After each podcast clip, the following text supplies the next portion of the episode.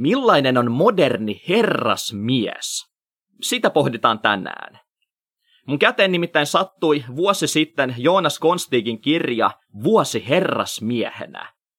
Ja aluksi mä en ollut aikeissa lukea kyseistä kirjaa, koska siitä otsikosta tuli mieleen, että se on taas tämmöinen väsynyt, pölyinen ja eltaantunut käytösopas vanhoille suoriin housuihin pukeutuville miehille. Mutta sitten mä satoin mainitsemaan tästä kirjasta yhdelle mun tuttavalle, joka kertoi heti, että Joonas Konstig on ylimielinen kusipää, jonka kirjoja ei kannata lukea. Mutta mä oon onneksi jo oppinut, että kun joku Suomessa haukkuu toista ylimieliseksi, niin se tarkoittaa yleensä sitä, että tällä haukun kohteella on jotakin kiinnostavaa sanottavaa. Joten mä tartuin tähän kirjaan, ja hyvä niin. Koska kaikista mun viime vuonna lukemistani kirjoista tämä teki muhun ylivoimaisesti suurimman vaikutuksen. Ja nyt mä haluan kertoa ihan lyhyesti tämän kirjan sisällöstä, ja sen jälkeen nostaa myös esiin muutamia ajatuksia, jotka jäi mun mieleen. Tosiaan mun ennakko-odotukset tästä kirjasta ei ollut kovin korkealla, koska mä oon aikoinaan lukenut muitakin tämmöisiä herrasmiehen oppaita, ja ne on pääasiassa tosi semmoista vanhentunutta, maailmankuvaltaan jämähtänyttä ja muutenkin väsynyttä tavaraa. Mutta tässä tapauksessa näin ei ollut. Päinvastoin, tämä kirja oli mun mielestä tosi vauhdikas ja hauska pulahdus tämmöiseen herrasmieheyden historiaan, höystettynä kirjailijan sekä asiantuntijoiden ajatuksilla siitä, että mitä tämä herrasmieheys tarkoittaa nykypäivän ihmiselle. Ja tämän herrasmies-termin ei tuo antaa hämätä. Eli vaikka toi otsikko puhuu miehistä, niin tämä kirja oli yllättävänkin sukupuoleton, ja sen esittelemät ajatukset on mun mielestä sovellettavissa ihan mihin tahansa sukupuoleen. Et toki näistä sukupuolien rooleista ja niihin liittyvistä odotuksista puhutaan, mutta niin hillittyyn sävyyn, että tämä kirja sopii pahimmankin Vogue-aktivistin käteen. Ja mun omasta mielestä tämä kirja ei edes liittynyt varsinaisesti sukupuoliin, vaan siihen, että kuinka tulla ihmiseksi, joka saa ansaittua kunnioitusta sekä itseltään että muilta. Ja käytännössä tämä kirja siis kuvaa tämän Jonas Konstigin matkaa vihaisesta vasemmistopunkkarista hillityksi ja tyylikkääksi herrasmieheksi. Tuon kirjan alussa Konstig tekee itsestään tämmöisen kiusallisen arvion ja toteaa ollensa elämässään usein ylimielinen ja rasittava mulkku. Ja tämän asian hän päättää muuttaa tämän herrasmies vuotensa aikana.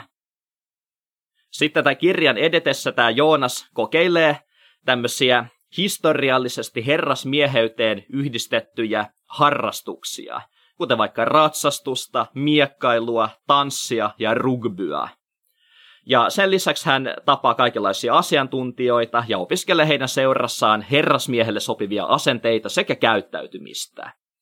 Ja maailmankuvansa laajetessa hän, oppii näkemään, kuinka aiemmin tämmöiset vanhentuneilta tuntuneet asiat, kuten siistiä hillitty pukeutuminen tai hillityn asiallinen käytös, kuinka ne on yhä edelleen tosi ajankohtaisia ja perusteltujakin toimintatapoja.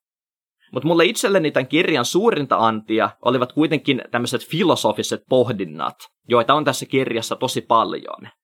Eli tämä Jonas Konstig pohtii ihmiselle asetettuja odotuksia, hän pohtii ihmisen tarkoitusta yhteisensä palvelijana sekä nostaa esiin syitä siihen, miksi herrasmieheksi pyrkiminen kannattaa, vaikka kyseinen tie on pitkä ja kivinen, ja vaikka sen lopussa ei edes ole odotettavissa minkäänlaista palkintoa. Ja vaikka mä luin tämän kirjan jo vuosi sitten, niin monet sen ajatuksista on jäänyt pyörimään mun mieleen. Ja nyt mä haluan ihan lyhyesti mainita muutamia niistä. Ja toki tämä lyhyt sepustus, mikä nyt tulee, tämä ei tee oikeutta niille ajatuksille. Että kannattaa oikeasti lukea koko toi kirja, mutta haluan kuitenkin mainita näistä lyhyesti.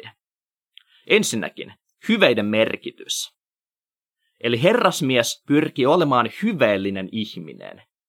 Ei siksi, että hän haluaisi tehdä itsestään jonkinlaista numeroa ja loistaa muiden silmissä, vaan palvellakseen itseään ja yhteisöään. Ja herrasmies on valmis siihen, että tämä hyveiden tie on raskas, eikä hyveellisestä elämästä välttämättä edes saa minkäänlaista palkintoa. Ja siitäkin huolimatta herrasmies valitsee hyveiden tien. Herrasmies palvelee paitsi itseään, myös muita. Hän ei nosta itseään muiden kustannuksella, eikä tee itsestään tämmöistä yhden miehen showta. Herrasmies ei esimerkiksi pukeudu kuin dandy, eikä käyttäydy huomiota herättävästi. Sillä semmoinen asiallisen hillitty ja siisti olemus sekä käytös näyttäytyvät mukavampana myös muiden ihmisten näkökulmasta. Eli sillä tyylikkyydellä ja hillityllä pukeutumisella ja käytöksellä me palvellaan itsemme lisäksi myös muita. Herrasmies ei myöskään ole individualisti. Hän toki tunnustaa henkilökohtaisen vastuunsa ja osaa elää myös itseään varten, mutta on ensisijaisesti olemassa muita ihmisiä varten. Eli herrasmies on yhteisensä palvelija. Keskeinen ajatus oli myös se, että herrasmies ei tyydy luonnon tilaan, vaan yrittää nousta luonnon yläpuolelle. Eli käytännössä tämä tarkoittaa sitä, että herrasmies ei tyydy toteamaan, että tämmöinen mä vaan oon enkä muuksi muutu, vaan hän näkee aktiivisesti vaivaa, jotta voisi kehittyä paremmaksi ja osaavammaksi kuin aiemmin. Eli herrasmies pyrkii siis jatkuvasti kehittämään itseään niin taidoissa kuin hyveissäkin.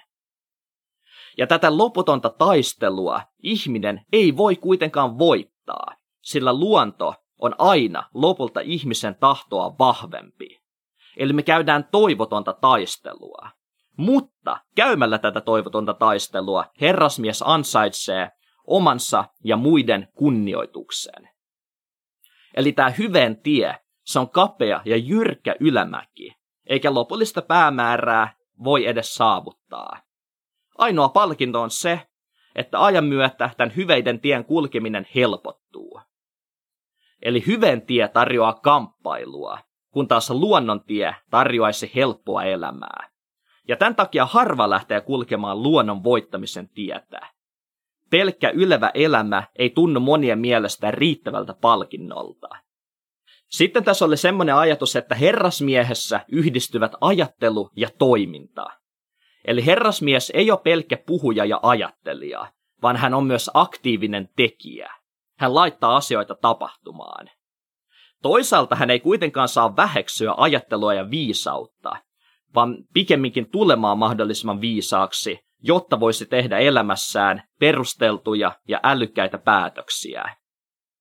Sitten vielä yksi mielenkiintoinen ajatus liittyi miehen malleihin. Eli nykyään meillä on tosi kapeat miehen mallit. Me voidaan olla joko tämmöisiä äärimaskuliinisia äijiä, tai sitten semmoisia sukupuolettomia pehmomiehiä. Mutta näiden välillä on iso alue, ja sille alueelle me ei nykyään jotenkin osata nähdä. Eli miehenä me voidaan olla kaikkia tolta väliltäkin. Ja tämä Jonas Konstig toteaa kirjassaan näin.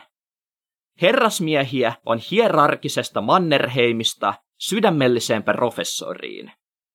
Yhteistä heillä on se, että he ovat valinneet vaikeamman tien. Sitten vielä yksi ajatus, minkä mä haluan mainita, on se, että herrasmies valitsee elämän, joka on täynnä kamppailua. Koska kamppailu jalostaa ihmistä, vaikka se kamppaileminen onkin epämiellyttävää.